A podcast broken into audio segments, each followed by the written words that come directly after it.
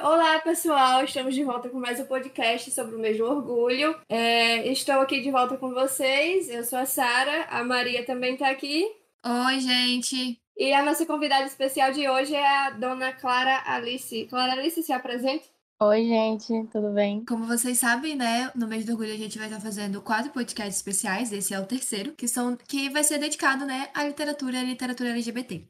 É, e no caso, eu comecei os dois podcasts anteriores fazendo uma pergunta e eu acho que eu vou começar todos fazendo essa pergunta porque eu acho muito interessante ver, né, como que foi a vida de cada um com isso. Que é exatamente, no caso essa pergunta vai ser só para nossa convidada, né, que Sara também já respondeu e eu também.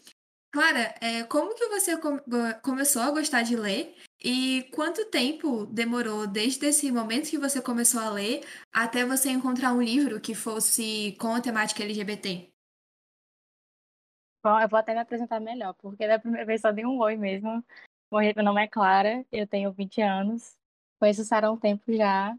Na época eu morava aqui, em Natal. Hoje em dia eu faço medicina na UFRN. E respondendo a questão em relação a questão de literaturas e tudo mais. Quando eu era criança, eu sempre fui tipo, muito incentivada a ler. Minha mãe é professora, né? Então, sempre fui muito cercada, assim, dessa, de livros e tal. E até, tipo, uma pressão, assim, da minha mãe para eu ler mais e tudo mais. Mas acabou que quando eu tinha uns 8, 9 anos, meio que deixou de ser uma coisa de pressão mesmo. E eu comecei a ler, tipo, sozinha mesmo. Nessa época, eu estava morando nos Estados Unidos. E aí tinha uma coletânea de livros lá. Tem até uma edição brasileira que se chama Goosebumps, que são pequenos livros de terror. E eu gostava muito que, tipo, as histórias sempre terminavam em aberto, assim, sabe? Nunca era aquele final redondinho, Disney, tudo se resolveu. Sempre acabava um pouco no mistério. E isso me interessava demais. E nessa época, assim, acho que da minha vida foi o ápice, assim, da minha leitura. E assim, até chegar na, na literatura LGBT, confesso que demorou muito assim, porque um, ensino médio, faculdade, essas coisas, eu acabei me afastando muito das leituras. Tanto que eu falei para Sara que de cabeça assim não conseguia quase citar nenhuma. Eu acho que das que eu tinha lido assim por cima, foi ano retrasado, tinha sido Amora, né? Que é de poesia e tudo mais, e tem uma pegada LGBT, porque a autora ela é LGBT. E mais voltado para o conteúdo lésbico mesmo. Maria, falando sobre essas leituras que você fez, é, como essas leituras te influenciaram no campo LGBT+, assim, elas Influências positivas e negativas. Quais foram? A pergunta é pra mim? Pra... É Clara. Clara. Pode ser pra você. É que você falou meu nome, aí eu fiquei meio perdida. Ai, quiser responder? Não, Clara vai, Clara vai, depois, qualquer coisa, se ela falar alguma coisa aí, eu falo alguma coisa. Era qual a pergunta mesmo? Me perdi. É, como as, as leituras LGBT+, elas influenciaram você? Bom, eu confesso que assim, ao longo da minha descoberta de sexualidade, ela não foi tão relacionada a leituras, foi mais relacionada a filmes e séries. Mas, assim, levando para a parte das artes, né? Como as artes me influenciaram, eu acho que, tipo, a parte de representatividade, tipo, pesou muito, sabe? De você ter um sentimento de ficar meio conflituoso, assim. Tipo, meu Deus, o que é isso que eu tô sentindo? Será que eu sou LGBT? Será que eu não sou? E quando você vê isso, quando você lê, eu acho que é um conforto, assim, sabe? Que você se encontra e você pensa assim, poxa, eu não estou sozinha e existem mais pessoas sentindo isso, pessoas escrevendo sobre isso, e que essa não é uma experiência individual, extraterrestre minha. Então, eu acho que as artes, de forma geral, e também a literatura tem muito esse papel, assim, né, da gente se identificar nas narrativas. Tem algum livro LGBT mais recentemente que você tenha lido? Bom, o, o mais recente, né, foi a HQ, de Azul Como Assim, que a gente vai falar hoje. E o outro foi o outro que eu que eu mencionei mesmo, Amora, mas eu terminei que eu, eu nem consegui chegar até o final, porque estava na faculdade e tudo mais, que é um livro mais de poesia mesmo. Você se sentiu lendo a HQ? Eu me senti bem no, no flashback, assim, com meus anos de assim, adolescência, pré-adolescência, né? Toda aquela época de descoberta. Me identifiquei em muitos momentos. Então, assim, a, a sensação no geral foi essa, sabe? De, tipo, da personagem passar por certas experiências e eu, tipo, me colocar 100% no lugar dela. Tipo, trazendo um exemplo mais, mais concreto, eu acho que um dos momentos que, mais me marcou, até tipo, tirei uns prints, assim, das partes que mais me marcaram, mas é quando ela começa a, a entrar né, nesse sentimento conflituoso, que ela, fica, ela percebe que ela sente atração por mulheres e tudo mais, e nesse momento exato ela fica tipo, não, mas eu não posso sentir isso e tal. E tem um trecho que ela fala assim: é, Eu sou uma garota e garota sai com garotos. E na cena seguinte ela beija lá um menino que ela tá de rolo. E eu acho que, tipo, eu me enxerguei demais nessa situação, porque eu, na época de descoberta, que era justamente nessa faixa dos 14 anos, que é um, uma das idades, né? que são mostradas pela, pela vida dessa personagem, é, eu fiquei muito essa negação, assim, né? E muito querendo, tipo, provar o contrário. Tipo, ah, não, que se eu encontrasse um cara legal e se eu é, conseguisse me apaixonar por ele, esse, esse sentimento em relação a mulheres iria embora. Enfim, tipo, que isso daria pra ser uma parte suprimida da minha vida. E claramente isso nunca funcionou, graças a Deus nunca porque cura gay não existe. Mas eu acho que foi uma das partes, assim, que mais marcou, sobretudo no início do, da HQ, essa, essa parte de descoberta dela e desse sentimento conflituoso que ela não quer que as pessoas descubram. E acho que o visual do HQ também, tipo, interpreta isso muito bem. Tem uma parte que eles falam assim, né? Tipo, os amigos dela meio que descobrem e ela sente, tipo, como se o chão estivesse quebrando nela, e é realmente como é representado no quadrinho. Ele se quebra e ela cai num vão, assim. E eu acho que, tipo, eu nunca passei por essa experiência, porque Graças a Deus eu nunca, tipo, fui tirada à força do armário, nem passei por nenhuma situação assim, que eu fui obrigada a, a ser tirada do armário, assim, de surpresa. Mas na minha cabeça, assim, eu, eu imaginava sendo dessa forma, tipo, ah, se descobrissem aquela tensão toda. A sensação é como se eu estivesse caindo, assim, como se o chão estivesse quebrando e eu estivesse caindo no vão. Assim. Clara, é, você descobriu esses livros assim recentemente, mas, por exemplo, vamos dizer que você estava nessa idade de 14, 13 anos se descobrindo, descobrindo a sua sexualidade. Vocês acham, você acha que esses livros, você sentiu falta de, de, desse tipo de literatura quando você era mais nova? Nossa, com certeza. Ainda mais porque nos meus 14 anos, assim, os livros que eu lia na época era bem tipo Crepúsculo. Assim, amo Crepúsculo, né? Mas assim, é um romance bem heterossexual, tá? né? Heteronormativo. É assim, Jogos Vorazes, aquela coisa assim que tava na moda na época. E realmente a gente não via assim, hum, nem fosse assim uma representatividade bem tosca, sabe? Tipo, de um personagem perdido e tal, que tivesse algum tipo de, de romance nesse sentido. E realmente faltava, tanto que eu fui encontrar mais essa representatividade mais no que estava mainstream na época de séries e filmes e tudo mais. Mas em relação à literatura, pelo menos para o que fazia sucesso na época, eu realmente não tive referências, assim. E eu acho que teria feito um diferencial, assim, porque eu acho que a experiência da, da literatura é você, tipo, conseguir imaginar as coisas a partir das suas próprias vivências, né? Então, tipo, não é aquela coisa entregue, né? Que os filmes de série te dão já. Eu acho que teria sido, assim, mais legal. Eu acho interessante você falar isso, porque às vezes a gente é, tem alguns livros que são dedicados para o público mais jovem. Eu acho que seria muito legal até mesmo a escola trabalhar com eles. E isso não acontece, pelo menos assim, na minha escola não acontecia. Quando a gente tinha sorte, né, de trabalhar com algum livro, assim, é, era pouco e acho que não, nenhum que, te, que eu tive, pelo menos, teve essa temática. Eu lembro, assim, de livro de escola, que um, assim, que tinha temática LGBT eu não cheguei a ler. Ainda mais porque era, tipo, gay mesmo, no conteúdo, nem sobre mulheres lésbicas nem bissexuais, era o Ateneu, né? Mas aí, tipo, foi a primeira vez, assim, que na escola eu vi algum professor comentar, tipo, ah, existe isso que aborda isso de certa forma e tal. Mas, nem assim, em relação a clássicos ou modernos, eu acho que era realmente muito pouco divulgado. Eu não sei como é que é hoje em dia, porque não tenho, assim, irmão mais novo, contato com a escola, mas eu espero que isso tenha mudado já, porque seria um impacto muito positivo na vida dos alunos. Sendo eu uma pessoa que tem um irmão mais novo, que ainda está na escola, eu digo com toda certeza que não mudou.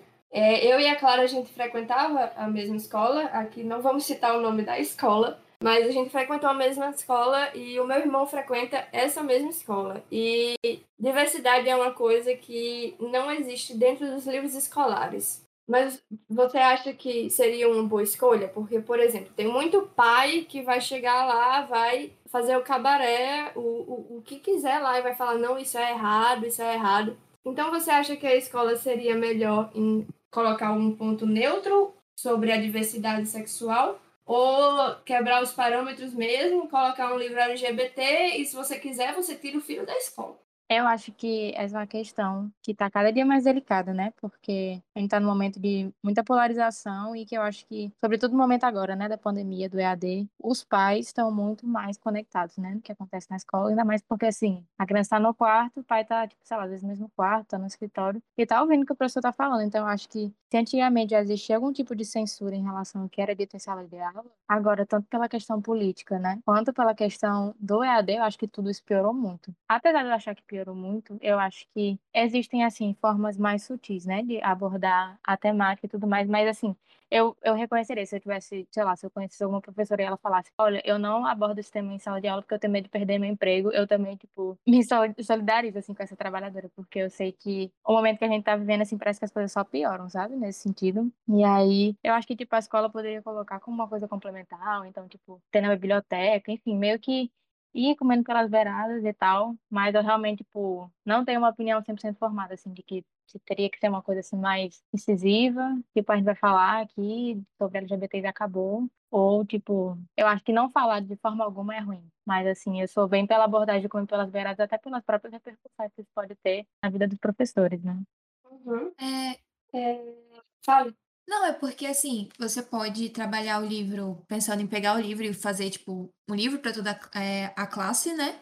Mas também poderia. É porque, cara, eu tive uma experiência de ciranda do livro muito boa, sabe? Então eu até penso, tipo assim, em ter esses livros disponíveis para os alunos pegarem, sabe? Para os alunos lerem e conhecerem, não necessariamente para ter um debate em sala de aula, porque aí eu acho que realmente é, fica complicado por essas questões, sabe? Da escola não querer ter confusão com o pai, porque tem uns pais que são meio doidos. Inclusive, eu lembro uma vez que uma diretora minha é, chegou na sala de aula. Eu não lembro porque ela estava conversando com a gente, mas ela falou que teve um pai que chegou revoltado por causa de um dos livros que a gente estava é, estudando. E ele chegou com a Bíblia na escola e começou a botar a Bíblia em cima da mesa dela e fazer um barraco. Por Deus. Então, assim, é. eu queria ter visto essa cena, eu não nego, não, que eu fiquei, gente, o que que tava acontecendo? Esse homem não tava meio. não tava bem. E assim, eu acho que ter é, disponível já seria uma, já faria uma grande diferença. Não, totalmente. E que seria bem essa política assim de comer pelas beiradas, né? Não seria assim, uma aula temática, seria um acesso. No meu caso, acho que seria legal introduzir isso por meio das aulas de biologia, sabe? Porque tem muitas escolas hoje em dia que já falam sobre educação sexual. E querendo ou não, a, a educação sexual envolve a nossa sexualidade. Envolve você ser hétero, envolve você ser homo, envolve você ser trans, envolve você ser lésbica. Então eu acho que seria genial, assim, uma escola que introduzisse a educação sexual, introduzisse também é, a, o, a questão LGBT+. E, assim, acho que teria muito pai que reclamaria, obviamente, mas teria também uma parcela, com certeza menor, mas que adoraria que o filho aprendesse essas coisas. É, e existem muitos pais que tirariam da escola e existem muitos pais que colocariam na escola. Eu acho que também vai muito de como que funciona, né, a gestão daquela escola. Não, total, se é uma escola mais tradicional, uhum. né? É, realmente fica complicado, assim. Mas acho que tem outras escolas que elas não, não se importam com, com isso e elas totalmente fariam, adotariam esse tipo de política, sabe? Uhum. É, vamos tocar em um assunto polêmico agora. Hum. É, Sexualização. Existe muita, muita sexualização das lésbicas, que no caso é o que você é, né, claro? Sim. É, que você se considera.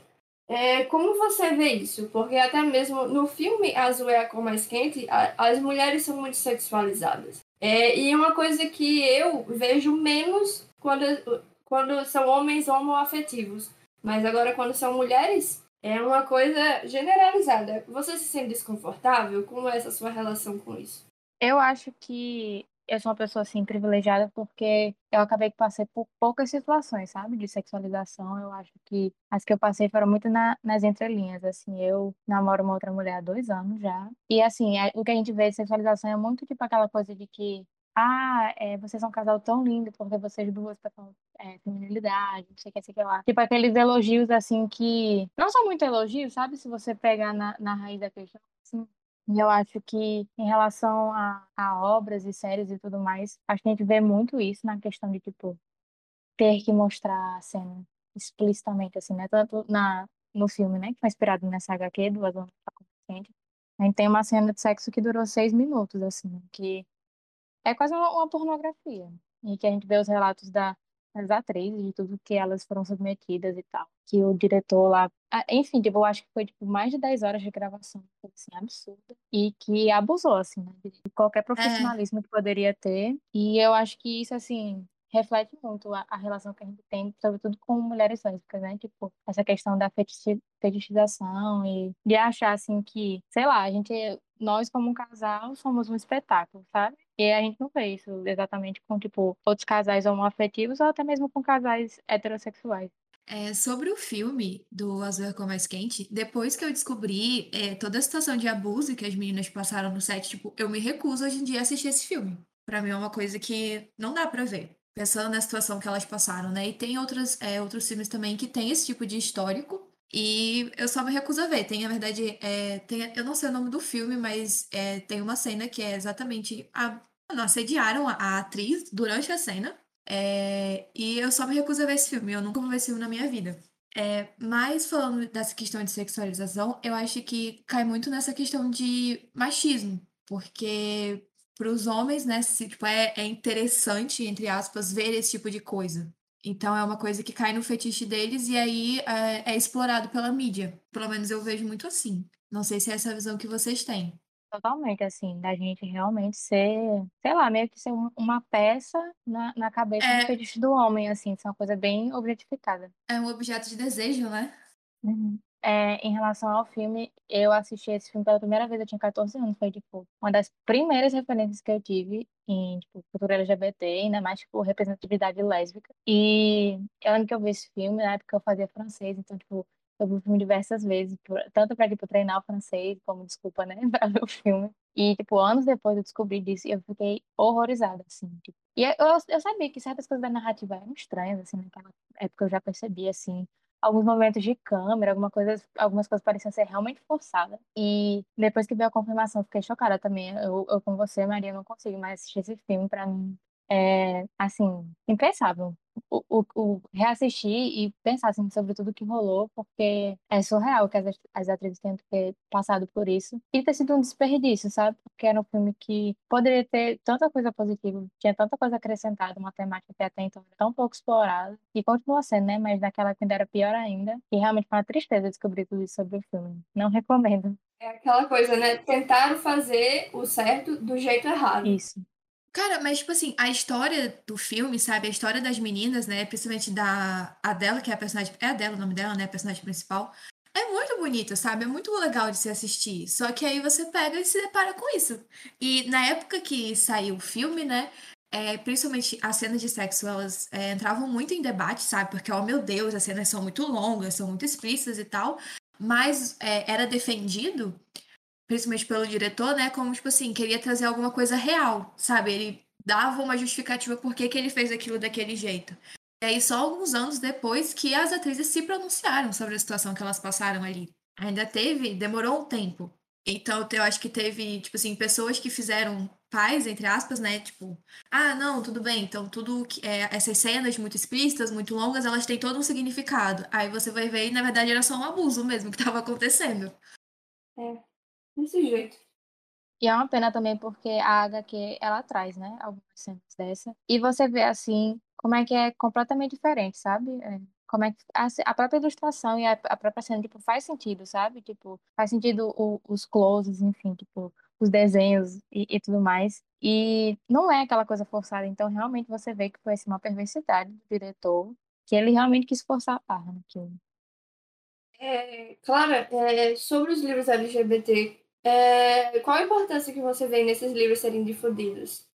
Eu acho que, assim, em relação a eles serem difundidos, eu acho que a, a importância principal, em relação até minhas vivências, eu falo isso, é conseguir meio que, tipo, dar um suporte para as pessoas que estão se descobrindo. Eu acho que é muito massa ainda, tipo, você é uma pessoa que já passou por tudo isso e, e lê é, essas obras e tudo mais. Mas eu acho que em termos, assim, de importância mesmo, se eu pudesse, assim, tipo, colocar num Sedex e enviar para cada, cada, de cada de cada pessoa, assim, que tivesse que selecionar um público, seria justamente para esse, sabe? Que é a galera que tá se descobrindo, porque eu acho que nessa época a gente se sente muito perdido. E a gente acha que o mundo tá se acabando e que, sei lá, todo mundo vai odiar a gente, que tá, sei mundo se acabou. Era uma sensação que eu tinha muito, assim, na, na época dos meus 14, 15 anos, que eu ainda não tinha muita certeza, assim, tipo, eu sabia que eu gostava de meninas, mas eu ficava, ai, vai passar, é uma fase, não sei o quê. E eu acho que eles são ótimos suportes, assim, sabe? Pra gente entender que a gente não tá sozinho. E ajudar em todo esse processo que para muitas pessoas, infelizmente, é muito difícil. E quando eu espero que esse dia chegue, que ser LGBT seja tão natural quanto ser hétero, que não exista isso de sair do armário e tudo mais. As pessoas não vão só pressupor que todo mundo é hétero. Eu acho que é um, é um bom entretenimento também, sabe? Tipo, no momento que isso tudo for naturalizado, eu espero que algum dia a, a literatura LGBT e as obras LGBT não tenham que ter tanto esse peso, assim, político, sabe? Que elas sejam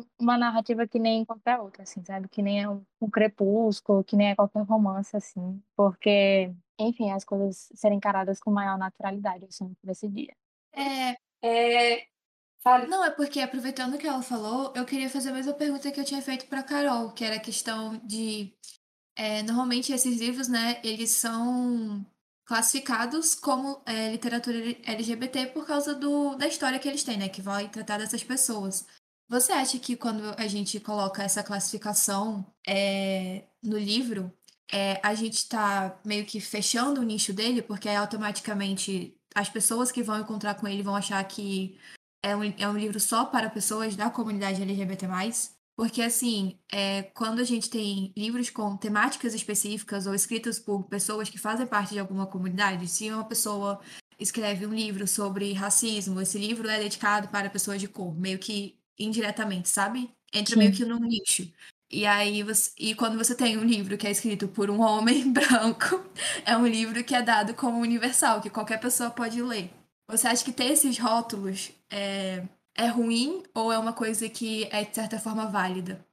Eu acho que assim, tem um pouco das duas coisas. Tipo, eu acho que é ruim, de certa forma, porque você, como você disse, né, acaba, tipo, limitando para certos nichos e tudo mais. Eu lembro que quando saiu aquele filme na Netflix, que é. Eu não lembro o nome dele em português, mas é I Care a Lot. É sobre uma mulher lá, que ela tem, tipo, um lar de idosos e que ela. Sim, Tipo, eu não sei o nome dele em português.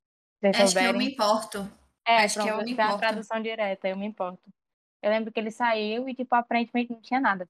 Ele era um filme LGBT. E meus pais foram assistir, assim, achando que era um filme qualquer. E aí, tipo, mais pro, pra, sei lá, uns 20 minutos de filme que você descobre que, na verdade, ela ela é uma personagem LGBT, né? Ela tem uma dupla romântica com outra moça. E, assim, eu acho que esse tem um, esse é um ponto positivo, né? Que aí você tem esse elemento surpresa que você acaba pegando que não são necessariamente que, tipo, não buscariam esse tipo de conteúdo. Mas, ao mesmo tempo, eu acho que é bom a gente rotular eles como LGBT por, por questão de representatividade mesmo, sabe? Tipo, ter o- o- alguma obra falar, tipo, olha, tem obra tal, ela me representa por tais, tais motivos. Então, eu acho que, tipo, na parte de- da divulgação, pode ser um pouco das duas coisas, sabe? Tipo, não precisa ser tão preto tipo, ah, de LGBT. Contar também a narrativa e tudo mais, tentar as pessoas que não são, tipo, tão, sei lá, maravilhadas por esse tema de outras formas. Clara, as- os dois convidados antes de você, eles reclamaram de uma coisa específica na literatura LGBT e eu queria saber se você concorda. Que os livros LGBT, eles sempre são focados apenas na, na, na variável eu sou gay, eu sou lésbica, eu sou trans. Nunca tem um... Como que eu posso falar? É, nunca tem uma história que não seja apenas a descoberta da sua sexualidade. Sim. É, é apenas um livro focado na sua descoberta. Você concorda que, que isso aconteça? Eu concordo demais, tanto que essa própria HQ, né, ela é basicamente sobre isso, tipo, a gente não sabe, fora essa questão da vida amorosa, a gente não sabe mais nada da personagem principal, que na HQ ela chama de Clementine, né, e no filme é a Adele, tipo, gente não sabe tipo, o que ela gosta de ouvir, qual faculdade ela tá no pré-vestibular, né, então, tipo, pra que que ela quer prestar realmente em relação ao conflito de sexualidade dela. Eu acho que, tipo, tem como isso ser, ser o foco narrativo, né, porque é um tema de suma importância, que é justamente para pegar esse público aí que está se descobrindo. Mas eu acho que tem como também você, sei lá, desenvolver melhor as histórias dos personagens e tudo mais, não colocar só em volta disso. Tipo, esse filme, que é Não Importa, tipo, ele me marcou demais porque não é foco da narrativa, tipo, o, o fato dela, dela ser, acho que é, ela é bissexual, não sei. Mas, enfim, dela se relacionar com outra mulher é só um, um detalhe da história. Então, eu acho que é importante a gente mesclar um pouco dessas duas coisas, né? Tipo, nem que seja, tipo, em obras diferentes, como na própria narrativa, porque por mais que uma narrativa foque nisso, tem como abordar outros pontos também para a história não ficar tão monótona e todos os livros serem sobre isso, né? Tipo, experiências diferentes de descoberta de sexualidade, mas é sempre em relação a isso. E a pessoa meio que ser resumida a sexualidade. Então, eu concordo, assim, que existe uma deficiência nessa questão de, de explorar mais a complexidade dos personagens de não ser só, tipo, conflito, conflito. E aí um complemento em relação a, a críticas que eu tenho a obras LGBTs é mais em relação, que eu vejo isso, né? Mais em relação a obras que tenham personagens lésbicas, é a questão dos finais trágicos, assim, né? Tipo, quando eu fui ler sobre isso pela primeira vez, eu fiquei tipo, não, é coincidência. E aí todo filme, toda a obra, todo, toda série era essa coisa do fim trágico, fim trágico, fim trágico. E não vou dar spoiler, né? Então fica aí a dúvida se a HQ tem ou não fim trágico. Mas é uma coisa que se repete na literatura LGBT, sabe?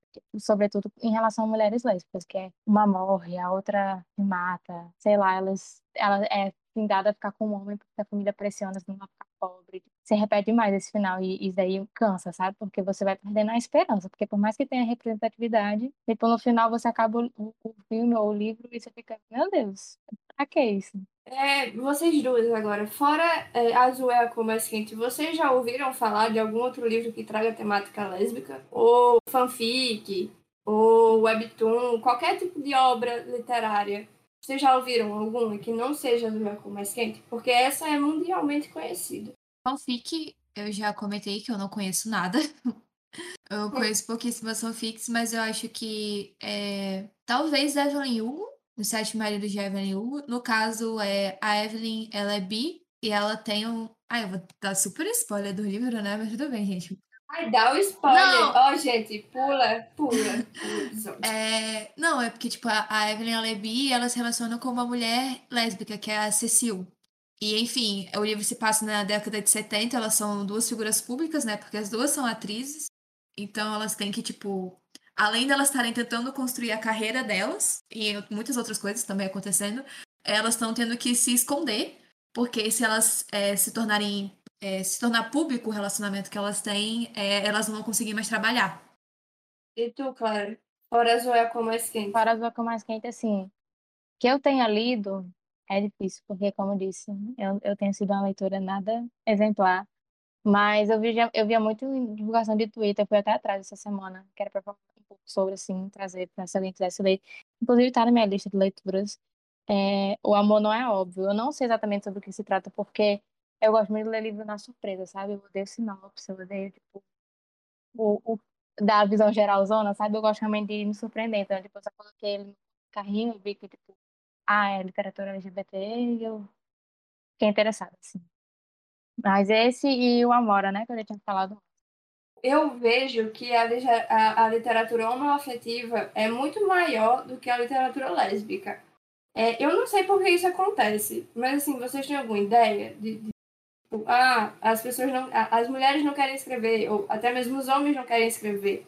Ou é porque as editoras não querem publicar, ou porque não vão comprar o livro. Por que que acontece de a gente ver tão pouco a literatura lésbica?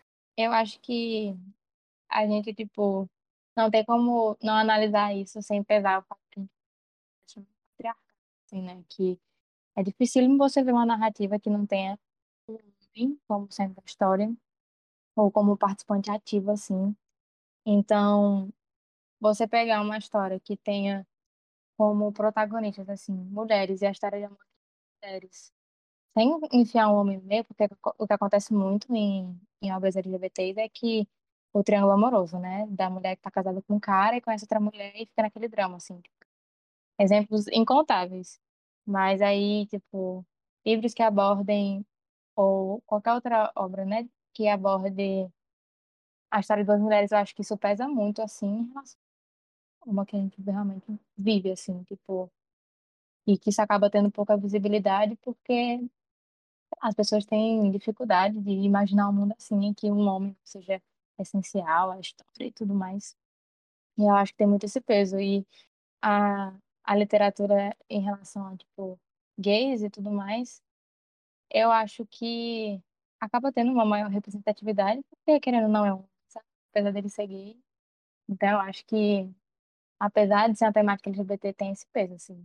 Eu acho, assim, na minha opinião, a literatura ela é feita para quebrar padrões. Ela é feita para cutucar você naquele ponto que dói, sabe? Eu acho que é para isso que serve a literatura. Então, quanto mais pessoas, quanto mais difundidas são as obras LGBT+, eu acho que seria muito mais visibilidade e ia cutucar bastante aquelas pessoas que são homofóbicas, sabe? E eu acho que as pessoas realmente se irritam com essa literatura porque elas, é, elas podem não entender ou ter realmente o preconceito. Mas eu acho que, na, assim, você cutuca tanto, cutuca tanto, cutuca tanto, que uma hora sai, sabe? Eu acho muito interessante, porque tem gente que pega um livro para ler, por exemplo, você não gosta de ler a sinopse. Tem gente que também não gosta de ler a sinopse. Aí a pessoa compra um livro, por exemplo, pela capa. Aí o livro tem a temática LGBT+. E a pessoa, vamos dizer, ela não conhece esse universo. E ela passa a conhecer esse universo. Eu acho isso super interessante, é uma coisa que realmente deveria acontecer. É, a pessoa não lê uma coisa pensando no, no consigo, sabe? No, ah, eu me identifico com isso, então eu vou ler. Porque então ninguém nunca vai sair da caixinha. Isso nunca vai acontecer, entendeu? Como é que uma pessoa que é hétero, branco e homem vai entender um homem homoafetivo negro? É, ele só vai entender quando ele estiver é, vivenciando aquelas coisas. Mas ele não tem como.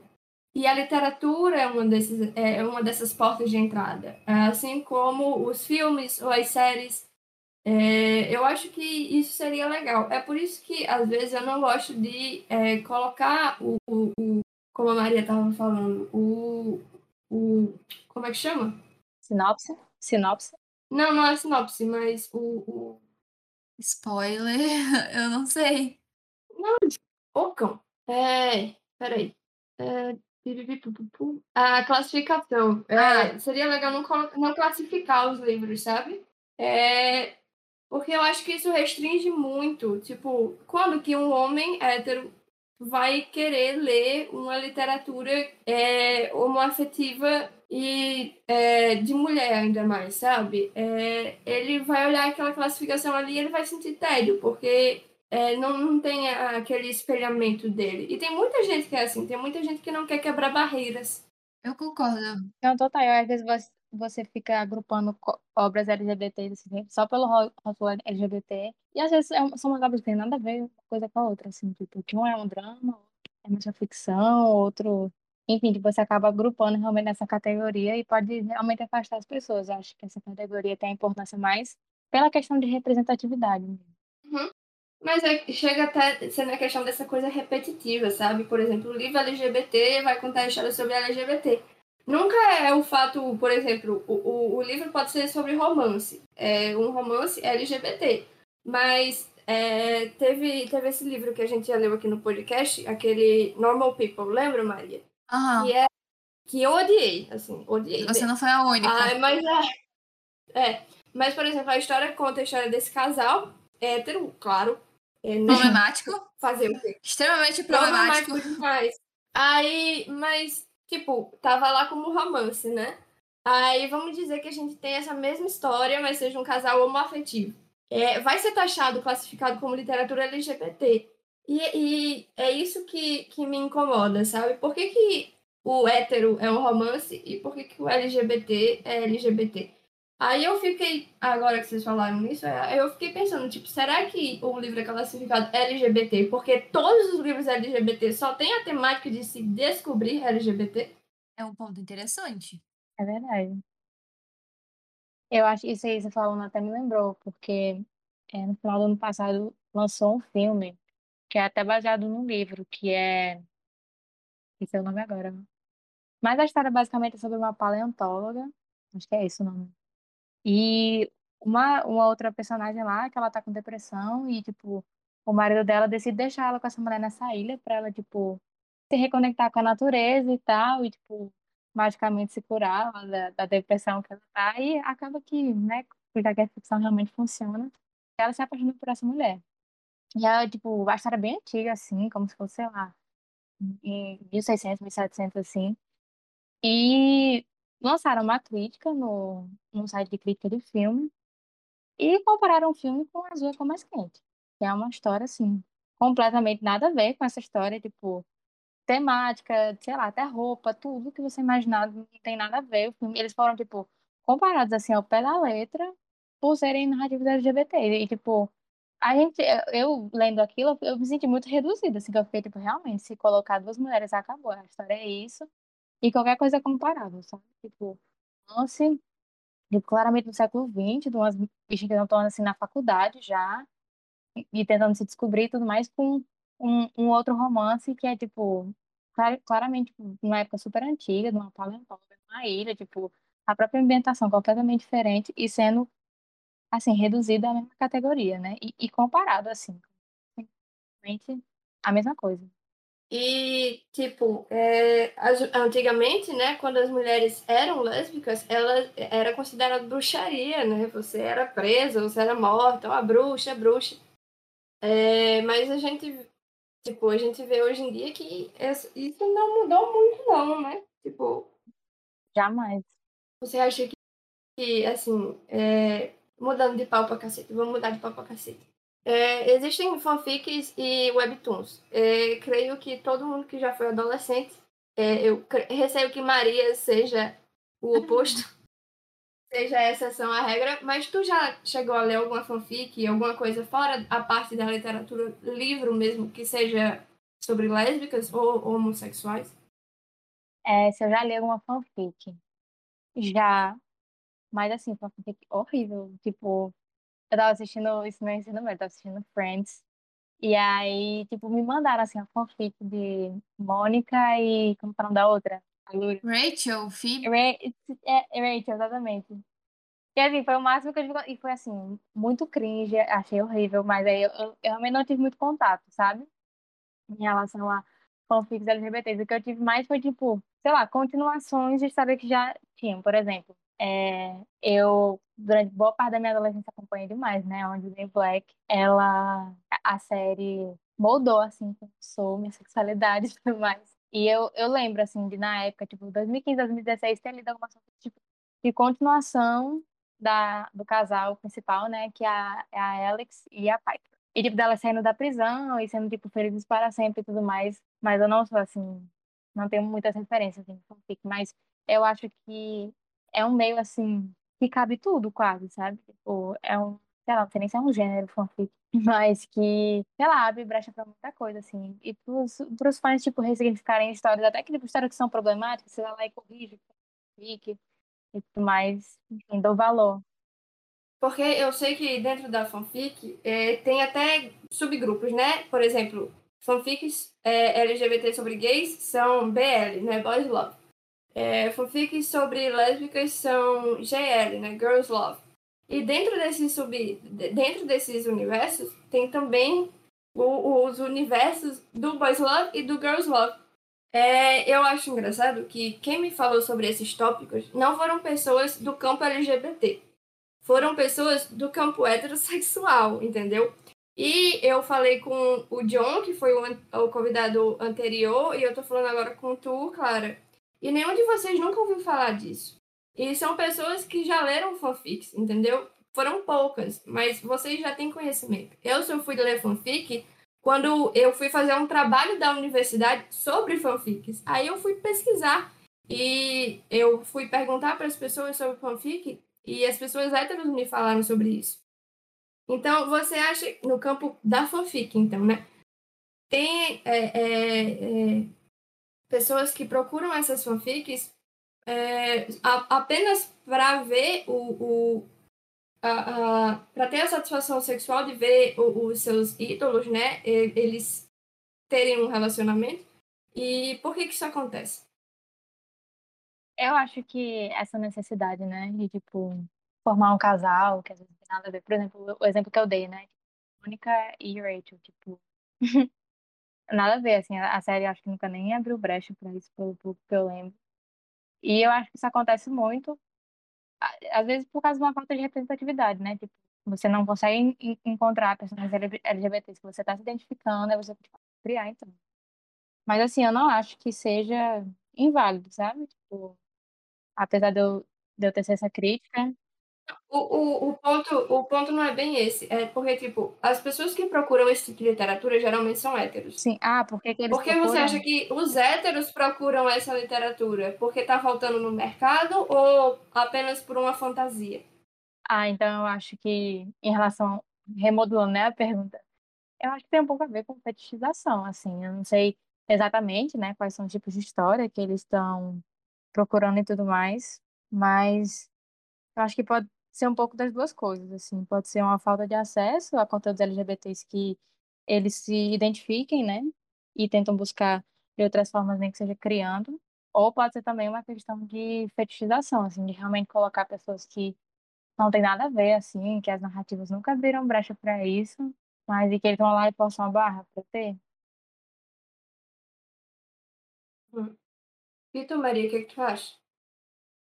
Cara, pensando que são pessoas héteros, assim, eu acho que fica meio que nessa coisa que Clara falou. Agora, se não fosse focado nisso, eu acho que seria por falta de representatividade. Eu não conheço, por exemplo, é, muitas questões de tipo queerbaiting em livros. Eu conheço mais em séries. Então eu acho que essas insinuações que acontecem em séries e em filmes, é, as pessoas acabam se agarrando muito a isso e aí elas vão criar fanfic. E aí vai surgindo essas histórias. Mas eu também não sei que histórias são essas, né? Então eu também não sei falar com propriedade, eu não leio fanfic. Uhum. Nossa, se for essa questão do queerbait, eu acho muito problemático, assim, porque fica naquele limiar de eu não vou introduzir um personagem LGBT para não me comprometer com nenhuma narrativa LGBT, mas também vou deixar naquele limiar, naquela dúvida, assim, pra, sei lá, a galera que é LGBT ficar assistindo só pelo desejo, assim, né? de, ai meu Deus, será que vai se concretizar o casal? Não, mas às vezes acaba se concretizando, mas alguma coisa dá errado, e aí ou eles se separam ou morrem. Tem Sim. isso também. É desse jeito. Os, é como se eles não pudessem ter um final feliz, tá ligado? Aquela coisa Disney é, é só pra heterossexuais. É, LGBT tem mais é que se acabar, é, é, termina o namoro, morre, enfim, se acabe, né? E, e, mano, isso me dá muita, muita raiva, porque é a literatura hoje em dia LGBT que a gente tem, né? E, e isso, querendo ou não, é, é ruim tanto para a comunidade LGBT quanto para a comunidade heterossexual. Porque às vezes o, o, heterossexual ele, ele pode ser LGBT e ele ainda não sabe por falta de conhecimento. E seria tão, tão legal se a gente visse alguma obra, ai, alguma obra que, que fosse LGBT e, e que não. E, e, dá para entender o que eu quero dizer? Deu. É, eu fico com raiva da literatura LGBT hoje em dia. Eu fico com muita raiva, porque a gente acha pouco e quando a gente acha a mesma história. Quer dizer, tem tanto autor, sabe? Tem tanto autor, tem tanto escritor que tem tanta coisa para falar. Como é que a gente só acha um tipo de livro sobre um, um, um determinado, um, um, determinado ciclo de pessoas?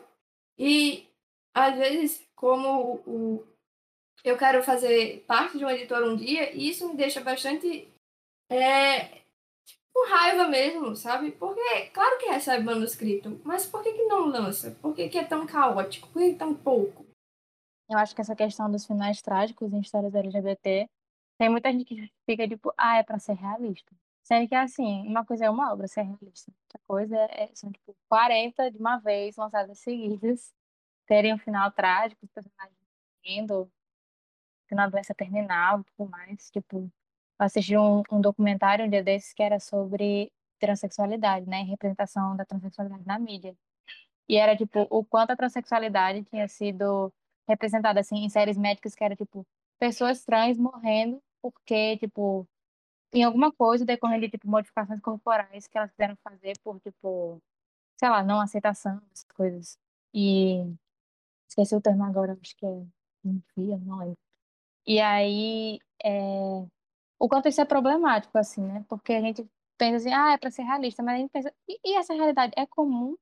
E às vezes você vai ver, e nem é, sabe? Tipo, existem muitos casais LGBTs, muitas pessoas transexuais que não tiveram esse final trágico e, tipo, falta muito a representatividade de finais felizes até pra gente, tipo, ficar mais feliz, assim, né? Se motivar, não achar que tá tudo perdido. É, é. E você namora, você namora tem anos. Você provavelmente não vai ter um final trágico, sabe? E existem vários LGBTs que se casam, vivem felizes para sempre. E essa questão é, assim, livresca mesmo. Total. E vocês estão falando agora de, de final triste, aí me veio na cabeça um episódio especial de skins.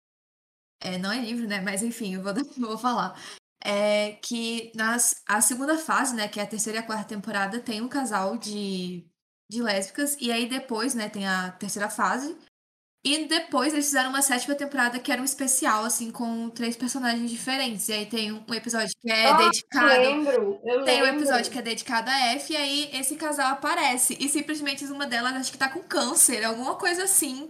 Sendo que tudo Gratuito. terminou. Esse- é, eu nunca cheguei a terminar de assistir, então não sei nem dizer qual foi o final que se deu, entendeu? Mas, tipo assim, só de pensar que começa. Você viu esse casal terminando junto, né? É, adolescente, elas estavam tentando ver como que elas iam fazer pra funcionar. Acho que elas estavam, tipo, indo pra faculdade, coisa assim. É assim que, pelo menos, a, a última temporada deles termina. E aí você chega, tá, beleza, elas ficaram juntas, que legal. Uma tem câncer. Como é que. Tipo, não tem final feliz. É surreal. Que é uma coisa que se repete, assim. Clara, voltando para sua vida. É, você falou que seus pais, eles le- liam muito, né? No caso, sua mãe é Sim. professora, ela lia muito. A sua mãe já chegou a ler algum livro LGBT+, ou seu pai, ou qualquer outra pessoa da sua família? Eu acho que, assim, se leram, não comentaram sobre. Eles não são muito dessa pegada, não. Tem mais tipo de ler clássico de literatura, que é muito difícil encontrar, assim, né? Um personagem LGBT e tal. E meu pai, tipo, as coisas que ele lê, é que ele é historiador. São bem relacionadas a essa temática. Então, eu acho que isso é di- difícil, assim, encontrar pessoas da nossa idade que têm tido acesso a esse tipo de leitura, pegando para idades mais velhas. Ainda mais pessoas que não são tão conectadas com esse tema, aí que é mais difícil ainda. É, então já temos uma hora de podcast. É, vamos. Vamos. é, vamos dar uma Caminhar. encerrada aqui. É, Caminhar pra encerrar. vamos caminhar para o encerramento. Você tem alguma pergunta que seja boa? É, Eu? Não. Não? Então vamos, vamos encerrar assim. Clara, é, eu sei que seus pais aceitaram você super bem e eu sei que eles leem bastante. Se eles tivessem lido alguma literatura LGBT sobre um casal lésbico, vocês acham, você acha que isso teria sido mais pacífico ainda? Que você não precisaria nem sair do armário ou alguma coisa do tipo, só pegado, é, pego a sua namorada e falar, é minha namorada. Ah, eu acho que 100% assim, né? Porque ainda é muito um tabu, né? Eu fui muito privilegiada de não ter sofrido, assim, nenhum tipo de opressão, né? Mas em relação, assim, a histórias até próximas, né? Que a gente conhece, de pessoas que foram expulsas de casa e tudo mais, tipo, histórias muito chocantes, assim. Mas eu acho que é, ter um contato, né? Com literatura LGBT e conteúdo LGBT no geral, teria tornado, assim, a caminhada mais natural. Eu lembro que eu, tipo, na minha adolescência, eu sempre fui muito fã da Ana Vitória. Ele lançou o filme delas. E aí meus pais foram assistir o filme, inclusive, em péssima qualidade, apesar de ser muito fã delas. Mas é, eles foram assistir e eles, tipo, super conheciam o tema, né? Tipo, sei lá, homossexual, se relaciona com... Você é gay, você é um homem, se relaciona com homem. Se é lésbica, você é mulher, se relaciona com mulher. Mas, tipo, bissexualidade foi uma incógnita, né? Deles. E assim, tipo, eu acho que foi o primeiro contato que eles tiveram, assim, de uma forma mais, mais natural, né? Com bissexualidade e. Eu lembro que eles saíram chocados do filme, que meu pai saiu falando que não tinha entendido nada. Que uma hora ela tava com, namorando um menino, outra hora era uma menina. Eu fiquei tipo, é, pai, algumas pessoas são assim mesmo. E, mas assim, só de ver esse tema, sabe? Tipo, de saber, ah, existe. Eu acho que as artes, no geral, têm muito a contribuir, né? Com essa coisa da, da forma como a gente enxerga certos tabus e, e até, tipo, vai, sei lá, desmaterializando certos pensamentos. Então, é com essa opinião que a gente termina o podcast de hoje. Muito obrigada, Clara, por ter, estar aqui com a gente hoje, por ter dado a sua opinião, por, por ter englobado tudo o, o que você já passou e compartilhado isso com a gente. Obrigada de verdade. Maria também, obrigada por ceder o espaço podcast mais uma vez para a gente estar fazendo esse trabalho sobre o mês do orgulho. É, bom mês de orgulho para todo mundo. Ainda tem o restinho do mês, ainda é dia 18, o mês já está terminando. Mas é, ainda tem um podcast para sair, gente. O podcast. Não vou dar spoiler sobre o próximo podcast, mas ele será o último. É, Maria, suas palavras finais? Até o próximo podcast. Muito obrigada, Clara, por participar. E obrigada a todo mundo que está ouvindo. Mande para os amigos. Obrigada pelo convite, gente. Foi uma honra. Clara, peça para as pessoas se inscreverem, ligarem o sininho, darem um curtir, entendeu? Vamos, vamos, vamos. É, gente, faça uma divulgação pesadíssima aqui desse podcast maravilhoso. É, Foi uma honra participar, viu, meninas? Muito obrigada pelo convite. Obrigada a você por, por aceitar, né? É, então é isso. Vamos, vamos terminando por aqui. Fiquem com Deus, é, Jeová, Buda, é, não sei o que você acredita, mas fique com esse ser divino. E tchau, tchau!